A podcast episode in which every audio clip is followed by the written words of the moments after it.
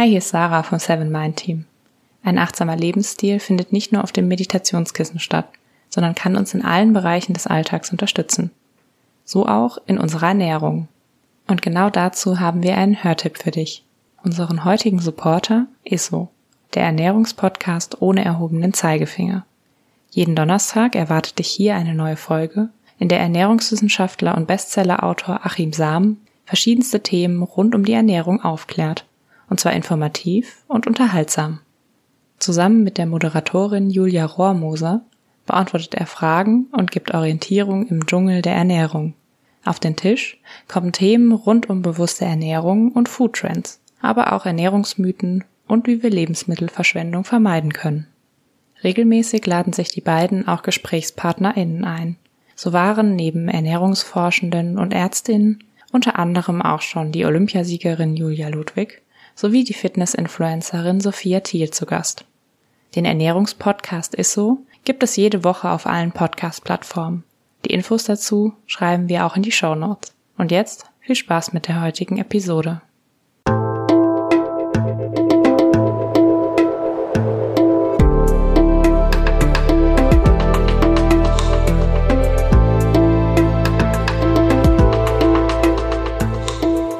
Willkommen bei dir, der Seven Mind Podcast mit Impulsen für ein gutes Leben. Für alle, die mehr Achtsamkeit und Gelassenheit in ihren Alltag bringen möchten. Ich will diese rosa Jacke nicht anziehen. Rosa ist doch eine Jungsfarbe, sagt das Mädchen zu seiner Mutter. Ich will eine blaue Jacke haben, so wie die anderen Mädchen auch. So oder so ähnlich hat dieser Dialog sicher mal stattgefunden, zum Beispiel vor rund 100 Jahren. Und damit hi und herzlich willkommen im Seven Mind Podcast. Mein Name ist René Träder und das ist die 194. Impulsfolge mit dem Thema Geschlechterstereotype. Ja, richtig gehört. Rosa war früher eine typische Jungsfarbe und Mädchen haben eher blau getragen und auch da stecken Stereotype und Rollenklischees drin. Rot war traditionell eine Männerfarbe. Sie galt als stark und wurde auch mit Blut in Verbindung gebracht. Und weil man Blut eben im Krieg, in der Schlacht besonders oft sieht, war Rot ganz klar eine Farbe für Männer. Rosa war dann quasi das kleine Rot, das abgeschwächte Rot und deshalb passend für Jungs. Als 1897 der italienische Fußballverein Juventus Turin gegründet wurde, haben die Spieler für die ersten Jahre rosafarbene Trikots. Nur durch einen Fehler bei der Bestellung von den neuen Trikots entstehen die schwarz-weißen Shirts, die man auch heute noch bei den Spielern sieht. Im Internet habe ich einen Ausschnitt von einer amerikanischen Handelszeitschrift aus dem Jahr 1918 gefunden. Dort wurde geschrieben, die allgemein akzeptierte Regel ist rosa für Jungen und blau für Mädchen. Der Grund dafür ist, dass rosa eine entschlossenere, stärkere Farbe ist und daher passender für den Buben, während blau das zarter anmutiger ist, hübscher an Mädchen ist. Und was hat es mit diesem Blau auf sich? Auch hier lohnt sich ein Blick in die Geschichte, nämlich die religiöse Geschichte. Blau wird nämlich mit der Jungfrau Maria in Verbindung gebracht. Wenn du das nächste Mal in einer Kirche bist, dann achte doch mal darauf, wie Maria dargestellt wird oder ja, Google doch jetzt einfach auch. Oftmals hat Maria einen blauen Umhang um. Dafür muss man wissen, dass es früher sehr kompliziert war, blau herzustellen, also blaue Farbe zum Beispiel. Blau war deshalb sehr teuer. Blau wurde unter anderem aus Edelsteinen gewonnen. Auch Könige trugen deshalb gerne blau oder ließen sich so malen, um zu zeigen, wie wohlhabend sie sind. Der französische König Ludwig XIV. ließ dann sogar seine ganzen Soldaten blau einkleiden. Damit war dann für alle sichtbar, der Typ muss reich sein. Die Jungfrau Maria wird deshalb auch oft in blau gekleidet dargestellt, um eben herauszustellen, dass sie etwas Besonderes ist. Blau ist außerdem die Farbe der Meere und des Himmels. Maria ist also auch ein Bindeglied zwischen Erde und das Reich Gottes. Und so wie viele Eltern ihr Kind Maria nannten, so wollten sie dann eben auch, dass das Kind möglichst etwas Blaues anhat. Das ändert sich allmählich ab den 1920er Jahren. Inzwischen werden Textilien in Massenproduktion hergestellt und Färben geht auch viel leichter und anders. In den USA gibt es zum Beispiel die Blue Jeans als Arbeitskleidung und auch der Blaumann, dieser Overall, der wird vor allem von Männern bei der Arbeit getragen, also Ingenieure, Monteure tragen diese Kleidung. Und so verschiebt es sich das Blau zu einer Männer- und Jungsfarbe wird. Ab den 1960er Jahren setzt außerdem die Barbie-Puppe Trends und definiert, was modisch und was weiblich ist. Und die Barbies haben dann eben keine blauen Sachen an und werden nicht in einem blauen Karton geliefert, sondern rosa ist die Farbe von Barbie. Und somit verfestigt sich immer mehr die Vorstellung, dass rosa eine Mädchenfarbe und blau eine Jungsfarbe ist. Und die meisten von uns wachsen dann genau mit diesem Bild auf und wissen auch gar nicht, dass es mal genau umgekehrt war. Was dieser kleine Exkurs in die Geschichte zeigt, vieles, was wir denken und fühlen, wozu wir uns hingezogen fühlen und was wir mögen, ist nicht naturgegeben, sondern wird sozialisiert, also bewusst und teilweise auch unbewusst gelernt und weitergegeben. Dieses Gelernte wird in der Sozialpsychologie als Stereotype bezeichnet. Dabei handelt es sich um angebliches Wissen über Menschen oder über Gruppen. Es kann also um bestimmte Berufsgruppen gehen, es kann sich aber auch um Menschen aus bestimmten Regionen oder auch um unterschiedliche Geschlechter handeln. Für unser Gehirn sind Stereotype eine Erleichterung. Durch dieses kognitive Schema kann unser Gehirn andere Menschen oder Gruppen oder auch Situationen schneller einschätzen. Ist es gefährlich? Wie wird dieser Mensch wohl reagieren? Was wird er tun? Was wird er wollen? Wie kann ich dieses Verhalten interpretieren? Und vor allem, wie kann ich mich schon mal vorbereiten, damit umzugehen? Durch Stereotype muss unser Gehirn also nicht alles ganz genau durchdenken und individuell analysieren, sondern macht eine bestimmte Schublade auf und kann so Dinge einsortieren. Das spart Energie und macht uns auch schneller handlungsbereit. Wenn wir bedenken, wie vielen Menschen wir jeden Tag über den Weg laufen und mit wie vielen verschiedenen Situationen wir konfrontiert sind, das wäre ja absolut überfordernd, wenn wir keine Schubladen hätten, sondern jeder Kontakt, jeder Mensch immer wirklich von Null beginnen würde und unsere Vorerfahrungen oder eben dieses kulturelle Wissen dort nicht mit hineinspielen würde. Das Problem an Stereotypen ist nur, dass sie auch falsch sein können und dass wir zu stark an bestimmten Bildern festhalten oder dass wir dadurch andere diskriminieren oder uns selbst einengen und glauben, dass wir anders sein oder anders leben müssten. Stereotype können also auch zu einer Belastung werden. Vor allem natürlich auch, wenn man spürt, dass andere einen nicht so sehen, wie man ist, wie man sich selber sieht, sondern nur ihre Schublade aufmachen und einen Stereotyp betrachten, beurteilen und auch Stereotyp mit einem umgehen. Wir können also auf drei Ebenen Opfer von Stereotypen werden. Einerseits können andere Stereotyp mit uns umgehen, dann können wir stereotyp mit anderen umgehen und wir selbst können natürlich auch stereotyp mit uns selbst umgehen.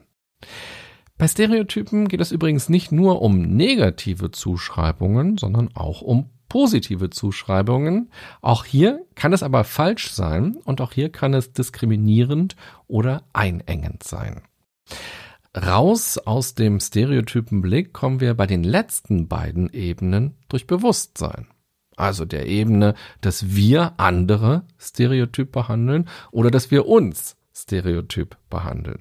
Es geht nur durch ein Bewusstsein, also nur durch Aufmerksamkeit. Und Aufmerksamkeit und Bewusstsein kosten immer Energie. Man muss sich also hinsetzen und man muss sich darüber Gedanken machen. Uns muss also klar werden, welche stereotypen Bilder auch in uns sind und unser Denken, Fühlen und Handeln beeinflussen.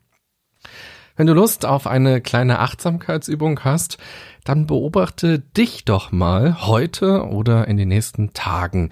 Achte einmal auf deine Schubladen in Bezug auf andere und auch in Bezug auf dich selbst.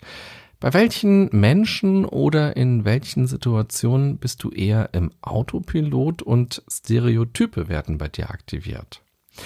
Wichtig ist mir hierbei auch nochmal zu betonen, dass Stereotype an sich nichts Schlimmes sind und dass du kein schlechter Mensch bist, wenn du Stereotype wahrnimmst bei dir. Es handelt sich dabei um ein ganz natürliches Energiesparprogramm deines Gehirns, das bei allen Menschen vorhanden ist. Aber Stereotype können Negatives bewirken, vor allem, weil wir uns sehr schnell falsche Urteile bilden, also dann eben Vorurteile haben können, die wir meist nicht mehr hinterfragen. Und hier lohnt sich der bewusste und achtsame Blick und eben auch das Hinterfragen der eigenen Einschätzungen und Bewertungen, die einem bewusst werden, die man achtsam wahrnimmt. Stereotype entstehen einerseits durch unsere eigenen Erfahrungen und andererseits werden sie überliefert durch die Erziehung, durch die Kultur, in der wir leben und dann natürlich auch durch Filme, Serien und Werbung. So kann man also auch nicht sagen, dass es das eine Männerbild oder das eine Frauenbild gibt.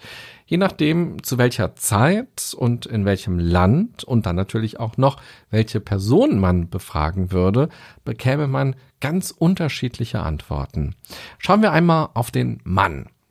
Ich fände es ja total spannend, wirklich mal in die Steinzeit reisen zu können. Also wenn irgendjemand von euch mal eine Zeitmaschine entwickelt, ich würde die auf jeden Fall total gerne testen wollen und einfach mal schauen, wie haben die Leute damals wirklich gelebt. Wir haben so ein paar Höhlenmalereien, aber wir wissen auch ganz vieles nicht. Und das wäre wahnsinnig spannend zu sehen, wie waren denn die Männer dort damals in der Steinzeit? Schauen wir da nicht auch sehr stereotyp aus der heutigen Zeit darauf? Aus den späteren Zeiten ist das Männerbild besser überliefert. Lange Zeit galt der Mann als das Familienoberhaupt. Er war vor allem verantwortlich für das Geld und galt als Versorger und oftmals hatte er mehr Rechte als die Frau. Das Militär hat einen enormen Einfluss auf das Männerbild gehabt. Kräftig muss der Mann sein, kämpferisch, energisch und so weiter. In der Epoche der Romantik entsteht das Bild des empfindsamen, des nachdenklichen Mannes. Vor allem in höheren gesellschaftlichen Schichten war das dann teilweise ein erstrebenswertes Bild. Im 19. Jahrhundert entsteht das Bild des Dandys, jemand, der sich fein kleidet und gut ausdrückt und der eher durch Worte und Charme besticht als durch Muskeln. Und in meinen zwanziger Jahren, da entstand das Bild des metrosexuellen Mannes. David Beckham, erinnere ich mich noch, war damals ein prominenter Vertreter. Er war typisch männlich erst einmal, also muskulös und sportlich, hatte längere Haare, lag Wert auf sein Äußeres und trug auch Schmuck und Dinge, die bis dahin als eher weiblich galten, wie zum Beispiel ein Haarreifen. Inzwischen gibt es immer stärker das Bild vom Mann, der nicht nur im Haushalt und bei der Kindererziehung mal mithilft, sondern der gleichwertig Verantwortung dafür übernehmen möchte und der in der Partnerschaft bespricht, wie man sich die Erwerbsarbeit und die Care-Arbeit aufteilt und der eben sagt, meine Rolle soll nicht nur die des Versorgers sein, sondern ich möchte mitkriegen, wie mein Kind aufwächst und ich möchte eine echte Bindung zum meinem Kind auch aufbauen. Und ich möchte, dass meine Partnerin an der Stelle eben auch die Chance hat, ihre Dinge, ihre Träume, ihre Karriere zu verwirklichen. Wenn wir noch ein bisschen genauer in den Arbeitsbereich schauen, dann wird auch noch mal ganz schön deutlich, wie sehr das Männerbild auch von den jeweiligen Anforderungen mitbestimmt wird. Bis vor 100 Jahren bedeutete Arbeit für Männer vorrangig körperliche Arbeit. Also wenn man nicht reich war und ein Unternehmen hatte und Menschen anstellen konnte, die dann für einen körperlich arbeiten, dann war für die Männer eigentlich immer Arbeit mit körperlicher Arbeit verbunden. Inzwischen leben wir aber nicht mehr in der Industrialisierung, sondern in der Digitalisierung. Hier steht nicht die Kraft im Vordergrund, sondern es kommt auch ganz stark auf die zwischenmenschlichen Fähigkeiten an. Zum Beispiel, wenn wir daran denken, dass wir in Teams stärker zusammenarbeiten und gemeinschaftliche Leistungen erbringen. Oder eben auch, dass Männer als Führungskraft jetzt ganz anders ein Team führen müssen als noch vor 100 oder 200 Jahren. Ja, und in 50 Jahren werden wir sicher wieder ganz andere Männerbilder und natürlich auch Frauenbilder sehen. Auch hier wäre eine Zeitmaschine total spannend. Geschlechterfragen, die gehen uns alle etwas an, da wir uns selbst ja in einer Welt bewegen, die voll von Stereotypen ist. Und auch in unserem Kopf gibt es viele davon. Also kann es schon mal für unsere eigene Art zu leben wichtig sein, sich zu fragen, wie man denn geprägt wurde, wie man sozialisiert wurde, was man für sich selbst als normal und schon nahezu unhinterfragbar betrachtet und wo man sich selbst dadurch aber auch einengt oder sich vielleicht nicht traut oder erlaubt, auf eine bestimmte Weise zu leben weil einem das selber vielleicht komisch vorkommt, gegen bestimmte Stereotype zu leben. Und spätestens, wenn man selbst Kinder hat, wird das Thema nochmal ganz besonders interessant und präsent. Welche Spielzeuge und Klamotten kauft man? Nicht nur um die Farbe geht es da, sondern auch gerade bei den Spielzeugen um das, was dort vorgelebt wird, was da gezeigt wird, was dort gemacht wird. Und wie geht man dann auch mit Spielzeugen von Verwandten um, die das Kind geschenkt bekommt? Und natürlich auch, wie geht man mit den Bewertungen und mit den Kommentaren von Verwandten und Bekannten um, die vielleicht ganz anders auf den Jungen, auf das Mädchen schauen und vielleicht es komisch finden, dass der Junge lange Haare hat oder dass das Mädchen ein blaues Kleid anzieht. Wichtig ist hier sicher, dass man miteinander in Kommunikation kommt und bleibt und sich vielleicht auch an diese Folge hier erinnert. Wir alle haben in uns Stereotype. Stereotype sind nicht per se schlecht und vor allem auch nicht böse gemeint, auch wenn sie negativ wirken können. Deshalb ist es wichtig, miteinander im Austausch zu sein, über Rollenbilder, über Werte, über die Art der Erziehung und die eigenen Sichtweisen. Und das ist in unserer Welt, in der wir so stark in Bubbles leben, in denen wir ja unsere Meinung immer wieder bestätigt bekommen, so wichtig, dass wir mit den Menschen aus unserer Umgebung in Kommunikation bleiben und nicht erwarten, dass sie alles genauso sehen wie wir und uns in allem bestätigen, aber dass sie deshalb nicht unsere Feinde sind oder dass es deshalb nicht feindlich ist, wenn wir mit Menschen zusammenkommen, die anders denken oder anders fühlen oder eben andere Stereotype in sich tragen und die auch noch ganz stark bei sich spüren. Mich ärgert es zum Beispiel auch immer wieder, wenn von typisch Mann oder typisch Frau gesprochen wird.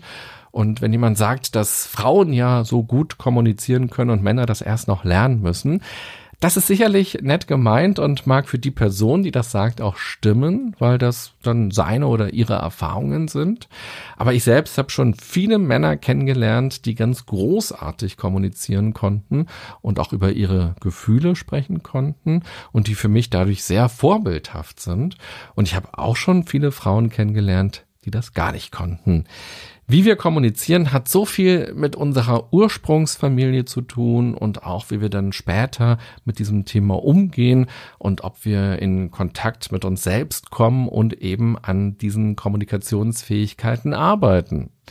Aus meiner Erfahrung hat das aber nichts mit männlich oder weiblich zu tun. Ich finde diese Einteilung sogar sehr schädlich, weil sie in der eigenen Entwicklung bremsen kann.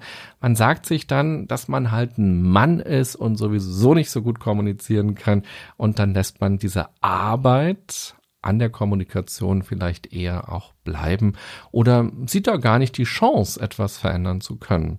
Spannender ist es doch, wenn wir uns nach Vorbildern umschauen, egal ob männlich oder weiblich, und dann zu schauen, warum man denn diese Art der Kommunikation so gut findet und wie man sich dahin entwickeln kann. Im Folgenden möchte ich dir deshalb gerne ein paar Ideen mitgeben, wie du für dich erkunden kannst, welche geschlechtlichen Stereotype dich begleiten und wie du denn leben möchtest. Und das kann ja auch ein ganz langer Prozess sein, das immer besser für sich ergründen und erkunden zu können. Also zum Beispiel, wie du dich kleidest und gibst, was für dich schön bedeutet, was und wie du arbeitest, welche Hobbys du hast, wie du mit Konflikten und mit Streitigkeiten umgehst, welche sozialen Beziehungen du auf welche Weise pflegst, welche Eigenschaften oder Merkmale du von dir zeigst und welche du vielleicht eher versteckst und natürlich auch, wie du Sexualität lebst. Der erste Schritt geht immer ums Bewusstwerden. Hier sei einfach im Alltag achtsam, was dir selbst durch den Kopf geht.